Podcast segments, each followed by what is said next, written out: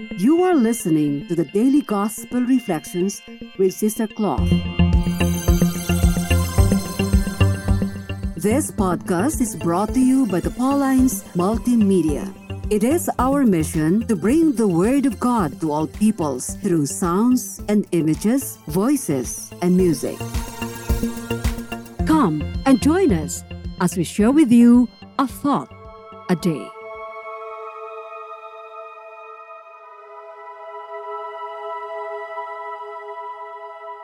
Our reading for today is taken from the Gospel account of St. John, chapter 10, verses 22 to 30. The feast of the dedication was taking place in Jerusalem. It was winter, and Jesus walked about in the temple area on the portico of Solomon. So the Jews gathered around him and said to him, how long are you going to keep us in suspense? If you are the Christ, tell us plainly. Jesus answered them, I told you, and you do not believe.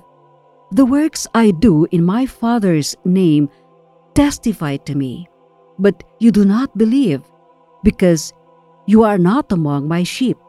My sheep hear my voice, I know them, and they follow me.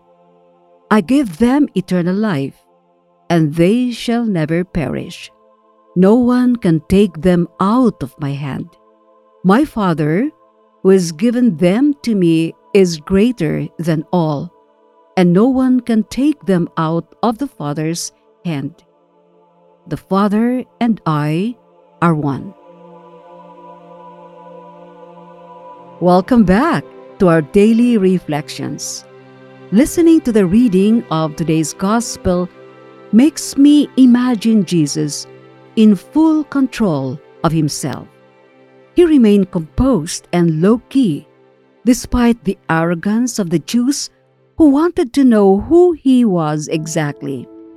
They asked him, How long will you keep us in suspense? If you are the Christ, tell us plainly. Wow, how could they be so blunt? Did they think that Jesus failed in delivering his message? Of course, Jesus knew that no matter how much he tried to convince the Jews that he was the Messiah, they would not be able to absorb it mentally because for them, Jesus did not fit into their expectations of a Messiah. And even if Jesus repeated the same message, they would not like what they were hearing. Now, what was the answer of Jesus to their insulting and unflattering question? Jesus said to them, I told you, and you do not believe. The works that I do in my Father's name, they bear witness to me.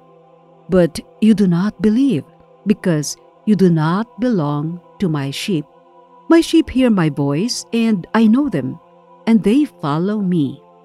To this extent, where do you think the gospel reading is taking us? As believers, Jesus expects us to hear his voice as he speaks to us in many ways. When we read the Bible, God speaks to us clearly about his immense love. When we are at prayer, the Holy Spirit inspires and strengthens us, especially when we plead for help in times of difficulties, fear, and anxiety. He speaks to us through our conscience. His voice is still and small inside our hearts. We are able to listen to Him clearly because we believe in Him. What made Saint Joseph strong? During his time of difficulties. It was because he was a man attuned to what God wanted and he faithfully followed his directives. Well, of course, some of us might say Saint Joseph lived in a different environment then. During his time, all forms of media were not yet in place, and so he had no distractions, unlike us today. Every day, we are bombarded with so many voices, like different opinions, notifications, comments, and fake news that make impact on our choices in life. And sometimes these voices overpower the silent voice of God within us. This is why we need to beg God to let the Holy Spirit become more active in us so that we may always be alert to the audible voice of God within us and among us. Be with us again tomorrow as we share with you a thought a day.